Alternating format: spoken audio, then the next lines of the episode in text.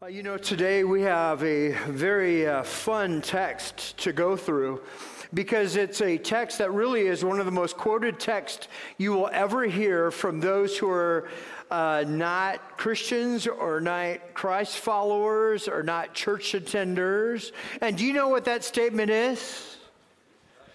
Judge not.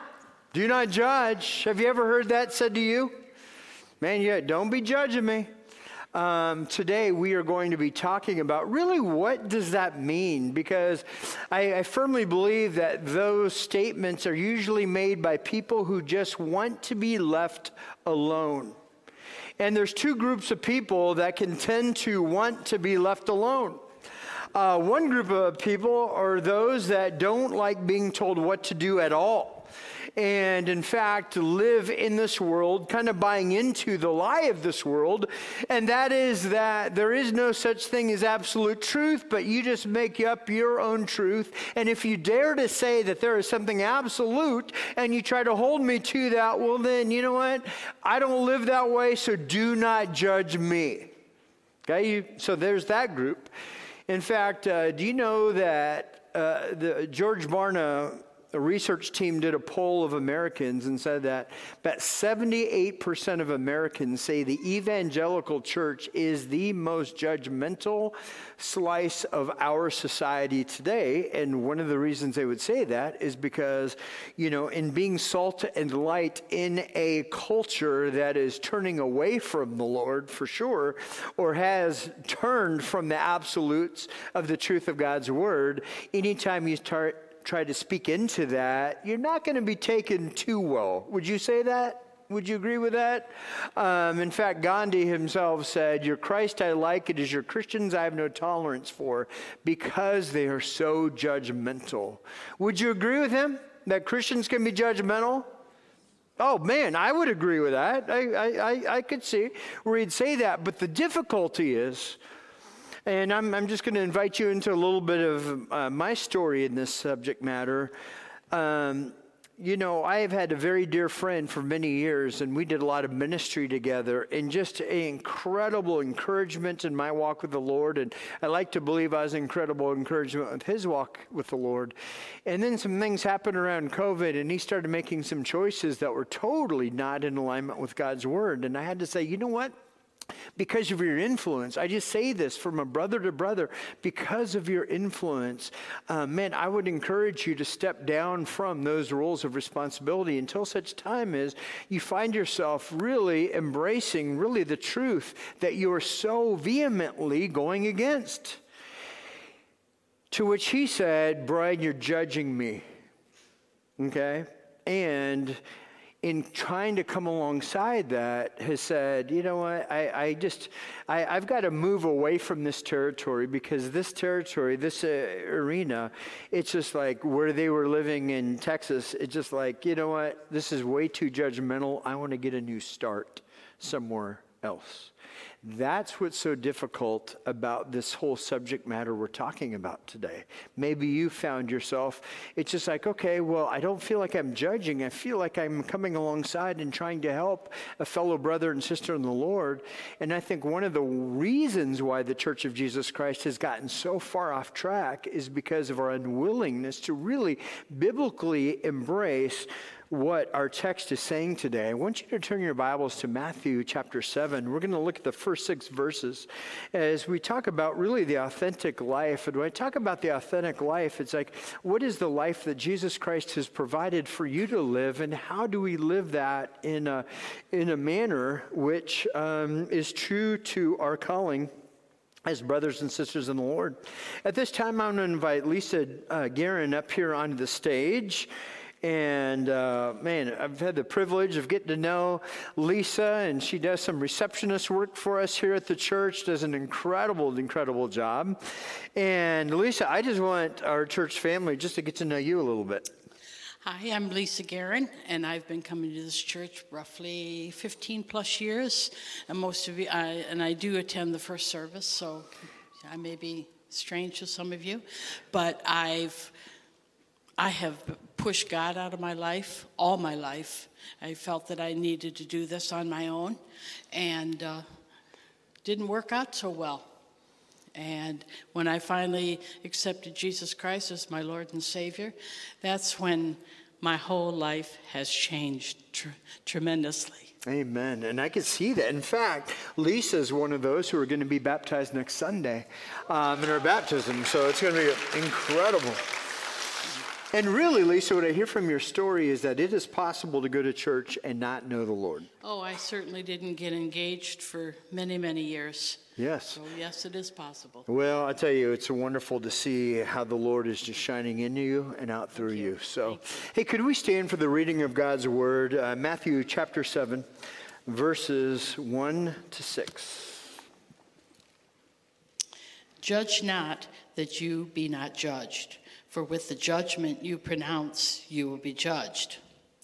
And with the measure that you use, it will be measured to you. Why do you see the speck that is in your brother's eye, but do not notice the log that is in your own eye? Or how can you say to your brother, Let me take that speck out of your eye, when there is a log in your own eye? You hypocrite. First, take that log out of your own eye, and then you will see clearly to take the speck out of your brother's eye. Do not give dogs what is holy, and do not throw your pearls before pigs, lest they trample them underfoot and turn to, to attack you. This is the word of the Lord. Thanks be to God. Hey, please join me in prayer. Lord God, uh, would you teach us this morning how to rightly divide the word of truth so we can show ourselves as workmen who don't have to be ashamed, people who accurately handle uh, these words that are true and life giving. Yet we know, as a matter of fact, that there is nothing so dangerous as a truth that is misunderstood. So teach us what you will today from a text that has gone so misunderstood through the years. Open the eyes of our hearts that we would apply this rightly. Teach us now, Holy Spirit, we pray. And all God's children said, Amen. Amen. Thanks, Lisa. Thank you so much. Church, um, one thing that is very popular in Christendom, and that is for people to memorize verses and to quote verses and not really understand the context in which different verses are quoted. Like for instance, you you know you're coming up against a very impossible task, and oh man, I, I you know I, I I'm I'm taking my final exam, and um, you know I haven't studied much, but you know what? I can do all things through Christ who strengthens me. All right? I mean, that's what an example would be of people who just say, yeah, that verse, throw that portion of a verse on a mug. I'm going to embrace that, hold on to that, use that when convenient. But I think many people do that even to this verse, uh, Matthew 7 1. Judge not. Man, uh, God's word, Jesus himself. In my Bible, it says red letters, judge not lest you be judged. And I tell you, that resonates with people, especially in a society that has grown to tolerate everything. If you dare to speak into any kind of truth whatsoever, I mean, things that are just so basic, it's almost like, yeah, but you're judging me. In fact, you know, today under Michigan law, I can say, I want to change my gender on my driver's license, and I don't have to have any doctor approval to change that, and I'm going to change my name to Carolyn. Okay, now years ago, the American Psychological Association would say, well, if you did that, Brian, you would think we were a, a little bit crazy. And we would call that a mental illness. Now, the American Psychological Association would say that if I say, you know what, probably not a good idea, Brian, it's like, no, you who are correcting that, you are the one with a mental disorder. I mean, that's why so many people are just going, How in the world is our society changing so rapidly?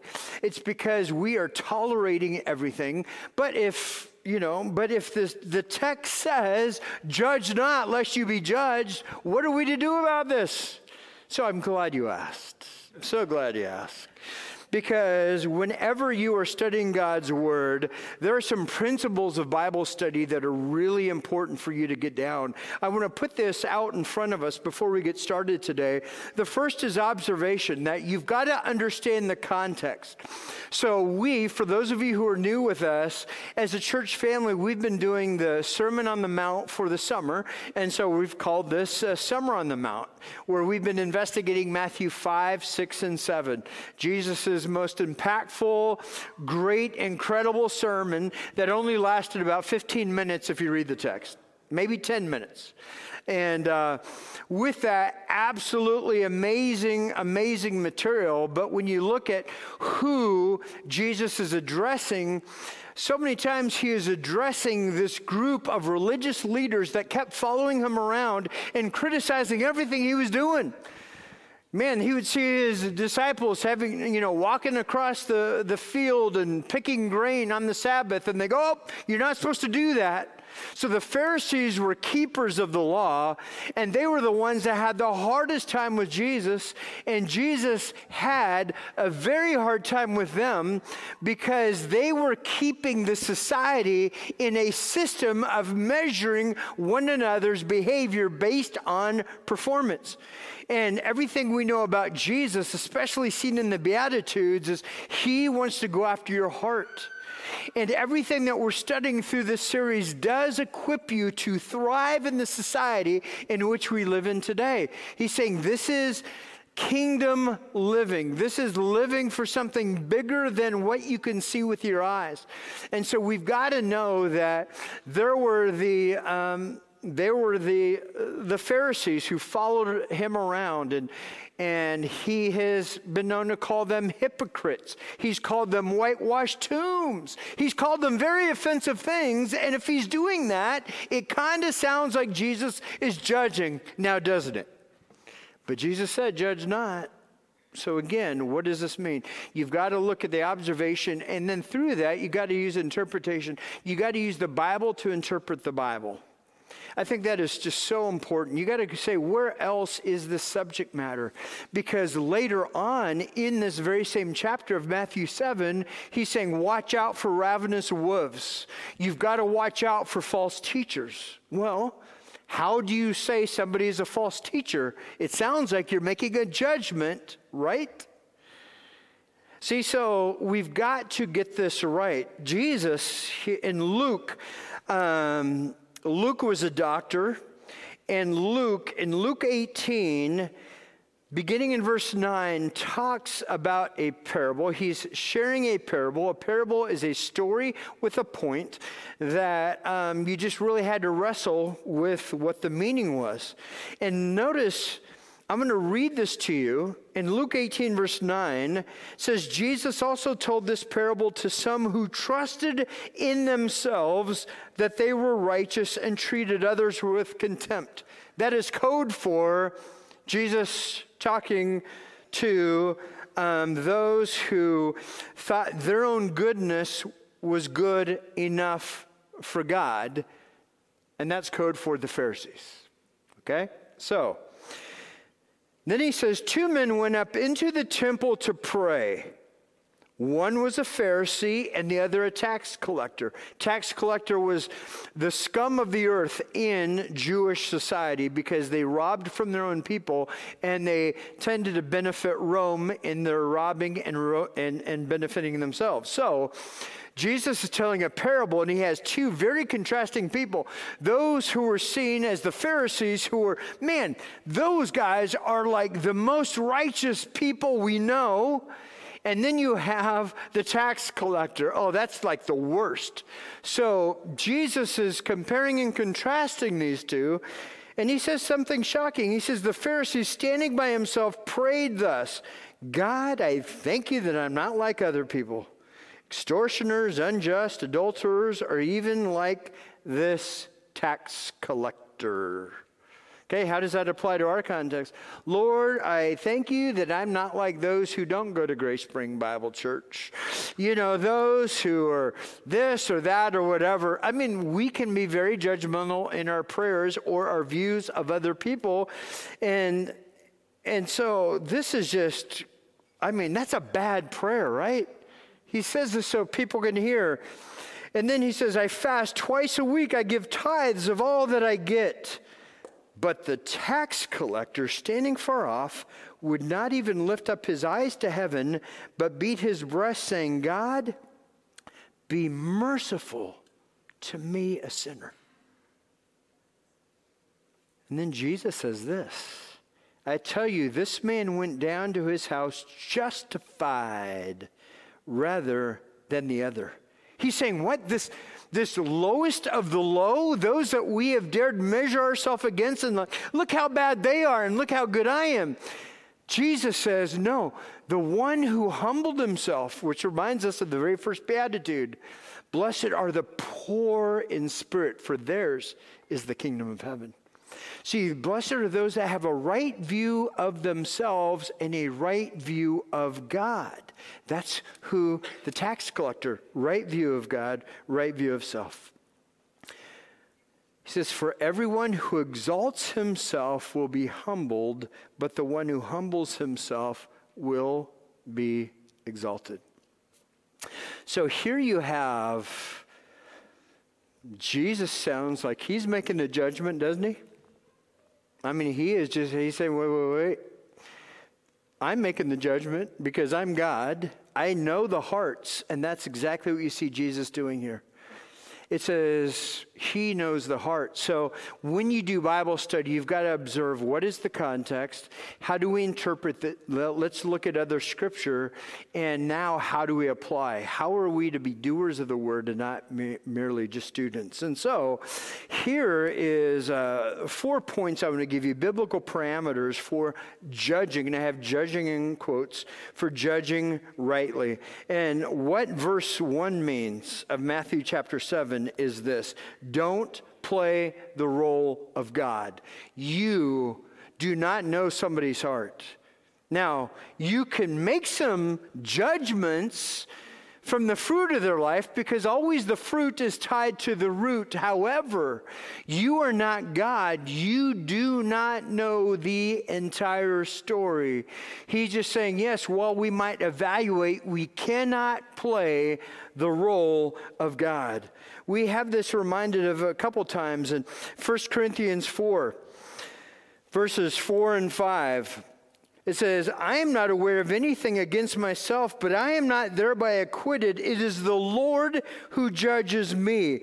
Therefore, do not pronounce judgment before the time, before the Lord comes who will bring to light the things now hidden in darkness and will disclose the purposes of the heart. See, God is always about the heart. He's not about performance, He's about the heart. He's about a real relationship with Himself. In fact, in James, in the book of James, it says this in James 4 12. It says, There is only one lawgiver and judge he who is able to save and to destroy.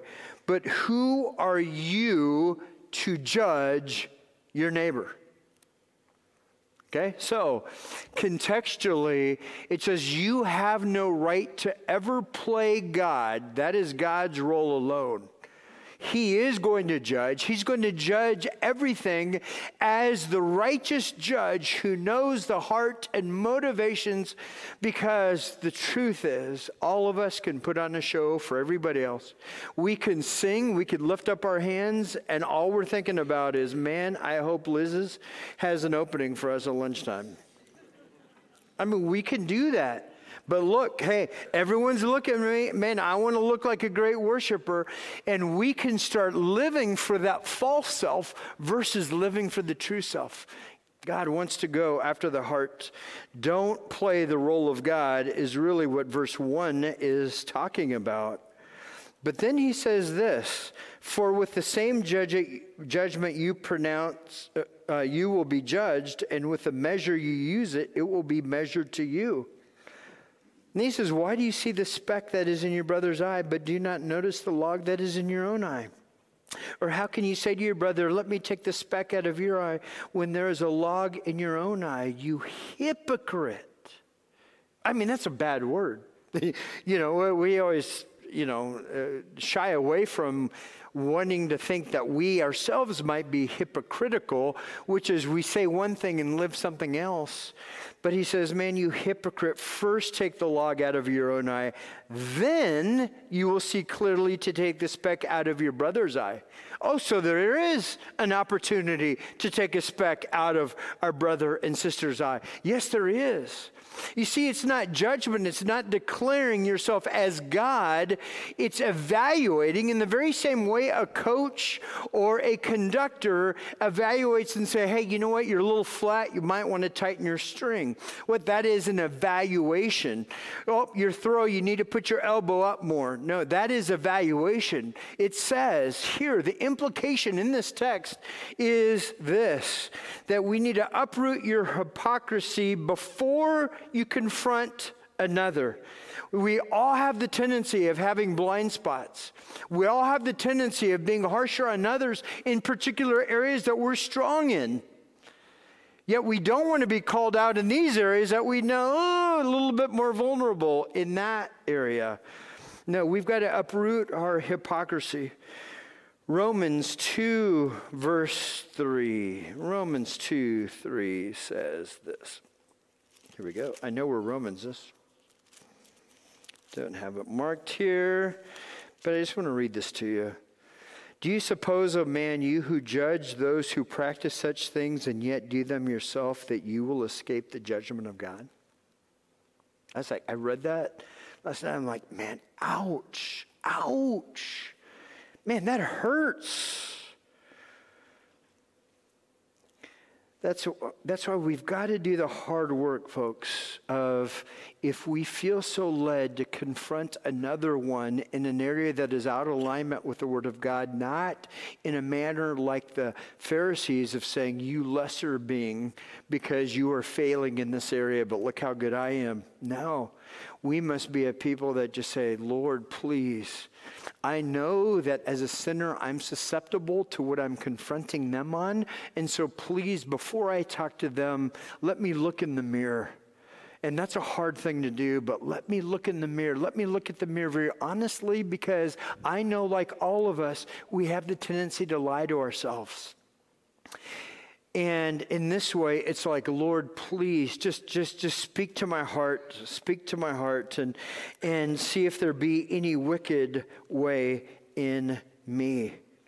You see, we've got to uproot your hypocrisy before you confront another. But also in passages like 2 Timothy, 2 Timothy 3 16 and 17 says this All scripture is breathed out by God and profitable for teaching, for reproof, and for correction. Say, what? See, that's what I was trying to do to my buddy. I mean, we were buddies for years, and it just it breaks my heart that having been buddies for years, but then just trying to lovingly come alongside and say, "Hey, you know what? You're judging me, and I'm out of here." It's like, no, I'm not. I'm trying. I'm not trying to play God. I'm just trying to humbly say this is out of alignment. And uh, the Word of God doesn't say we're not to judge. It says that for the love of the church, for the love of the kingdom, we are to be in relationship where we can help one another, where we can spur one another on. You see, when you confront, because there are opportunities for us to confront, when you confront, you are to do it like Jesus. If I can illustrate this way, if you were uh, out mowing your yard on a windy day, there might be chances that you would have some particles of leaves or dirt or um, just something in your eye. I mean, I, I, just had it happen to me yesterday. It was a windy day, it was mowing and all that kind of stuff. And if if that was you and I just said, hey, you know what? Let, let me help you. Man, look, I've got some tweezers here. Man, you want me to help you out with these tweezers? What would you say? No way. Why would you say no? Because aren't tweezers designed to be able to pick, th- you know, pick something out of something else? I mean, why would you say no to tweezers? Wrong tool for the job. I, I mean, it's just like your eye is so sensitive. I could slip.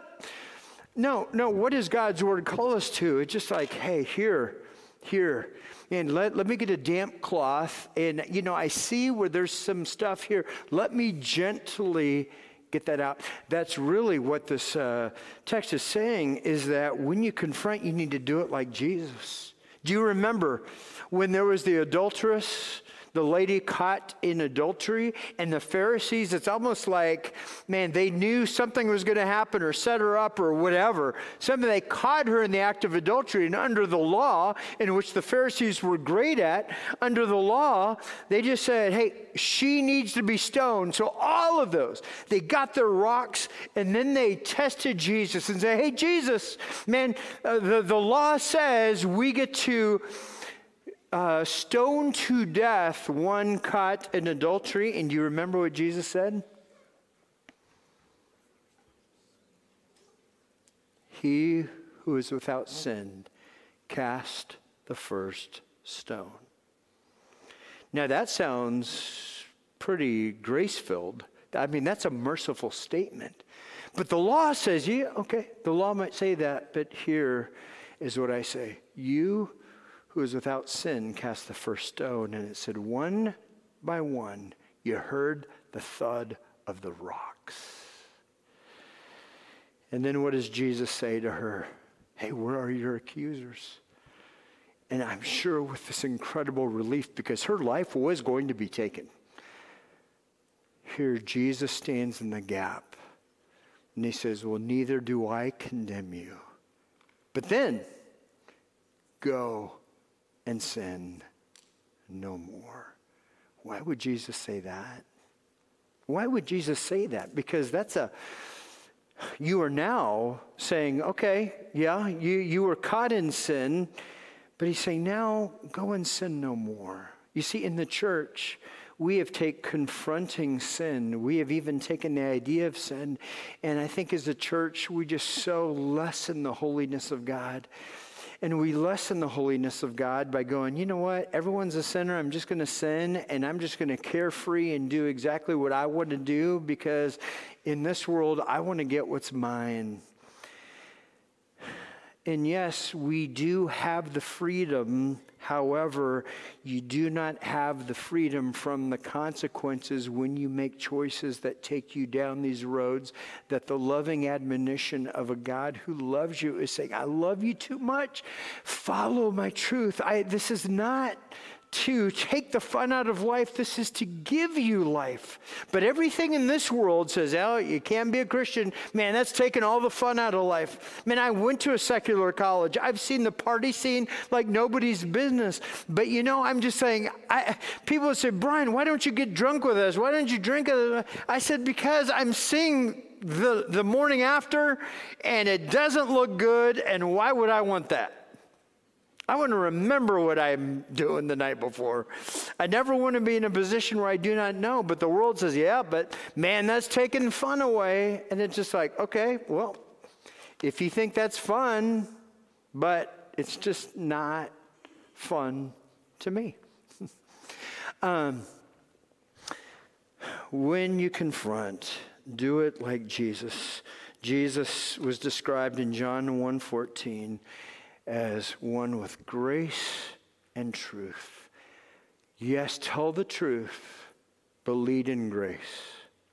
I think so many times people lead in truth, and, and because they've led in truth, the grace part gets kind of lost because it's like, this is what the Bible says. And it's like, hey, I don't follow the Bible, which reminds us of the final point I want to make here this morning. Never hold non Christians to Christian standards.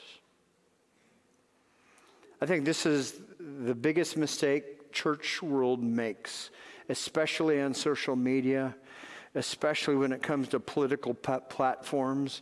It's just kind of like, wait, wait, wait, wait. But I think we've got to be very, very, very careful.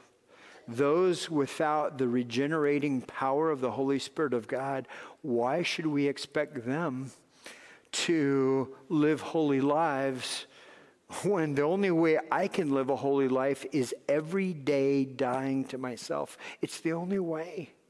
It's the only way. You know, church, um,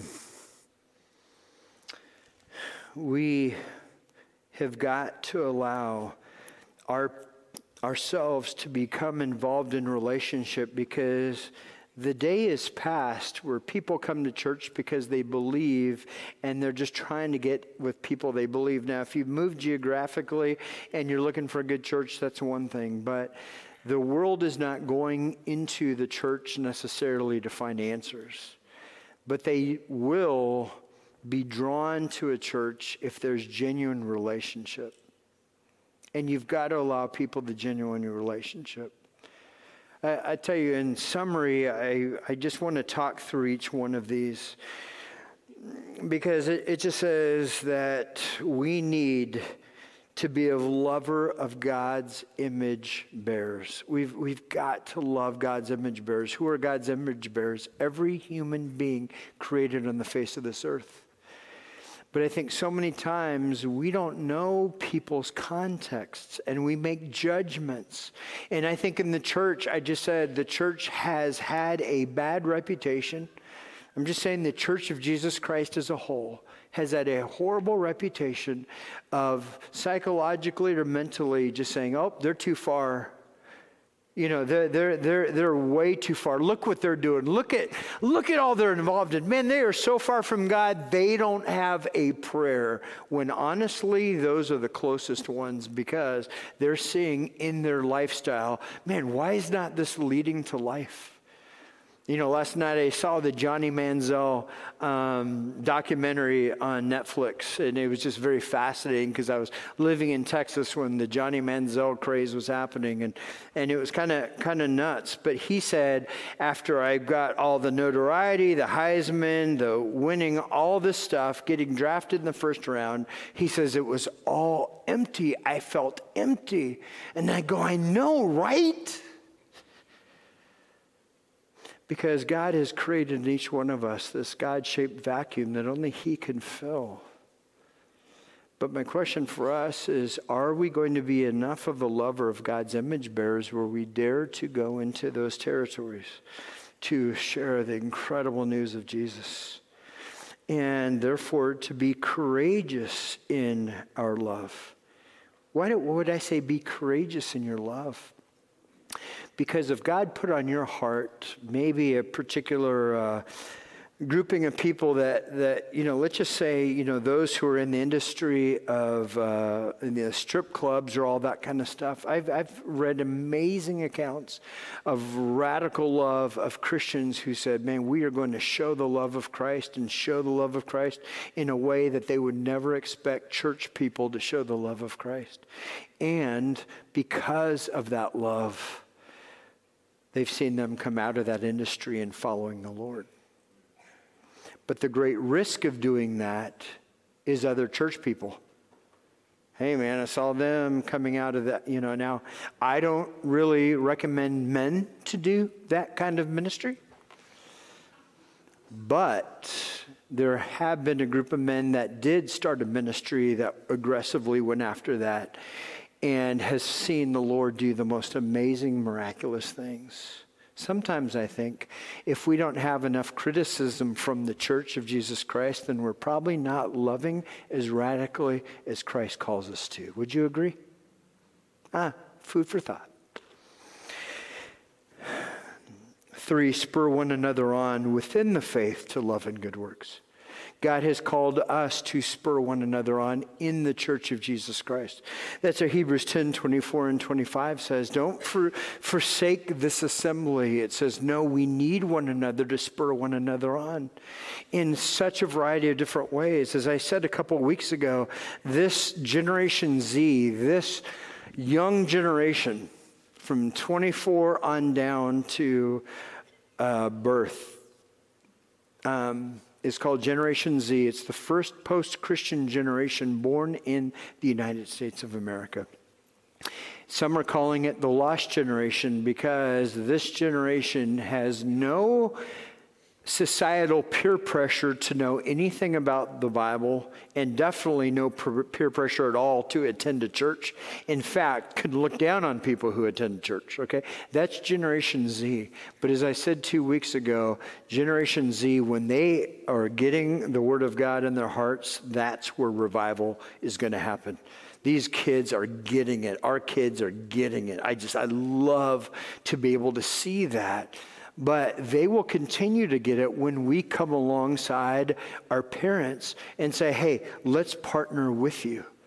You know, every year, for some reason, I mean, this is always a test of faith, but for some reason, every year at this time, um, Sarah Norton, our GS Kids director, hands me a list and says, Okay, I remember two years ago, it was like for us to go to two hour kids ministry, we needed 140 volunteers in one week.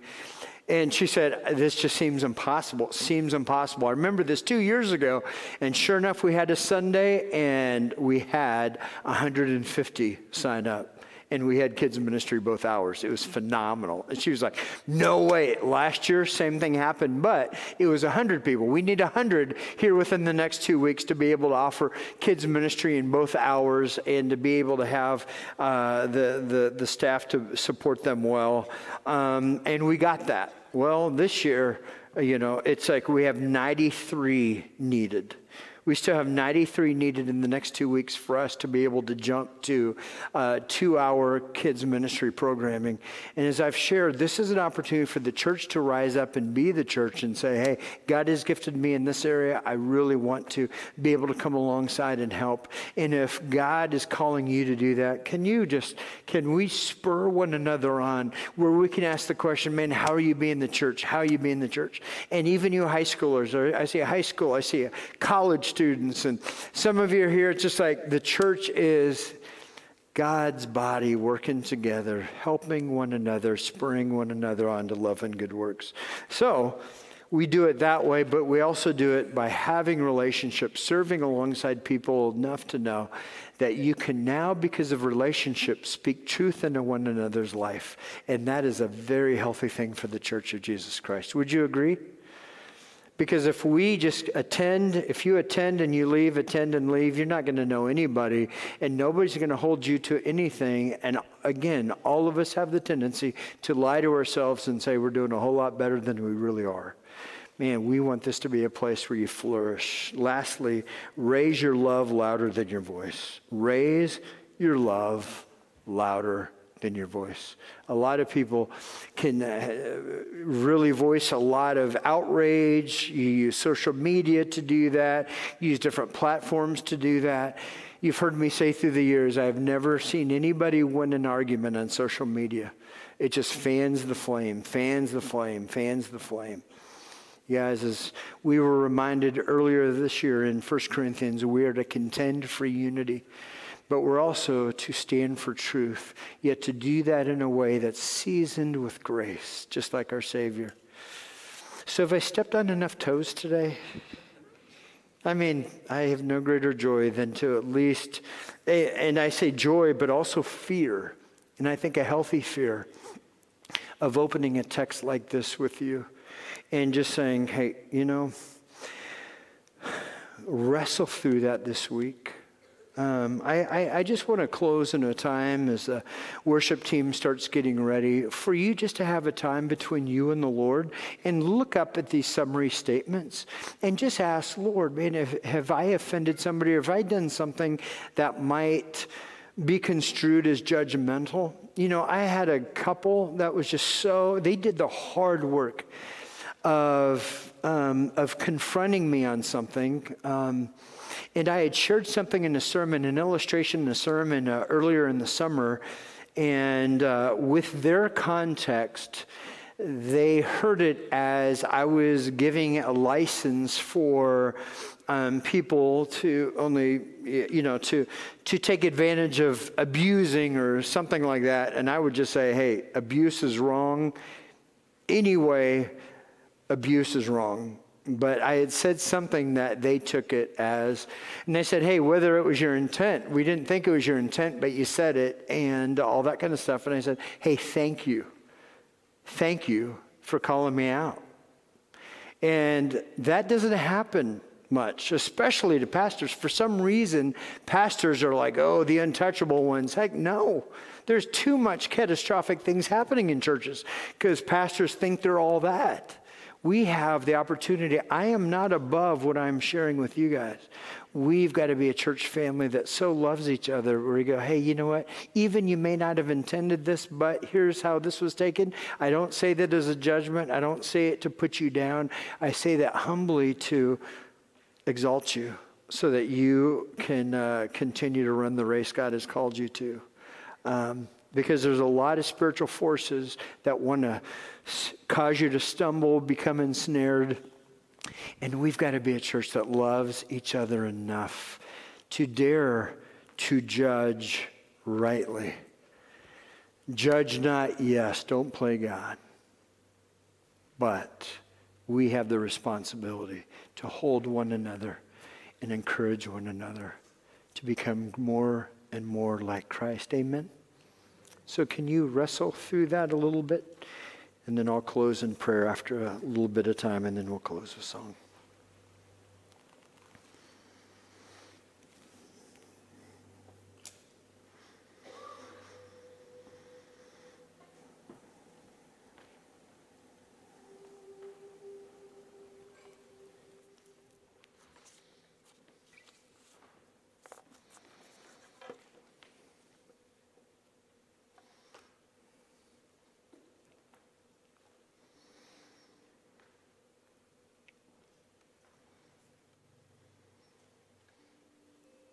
Father, we bring request to you right now. Lord, thank you for being a God who hears our prayers.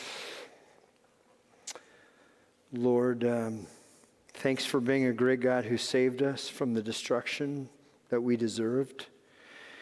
Thank you that you are slow to anger, that your judgment is delayed so that more can understand who you are.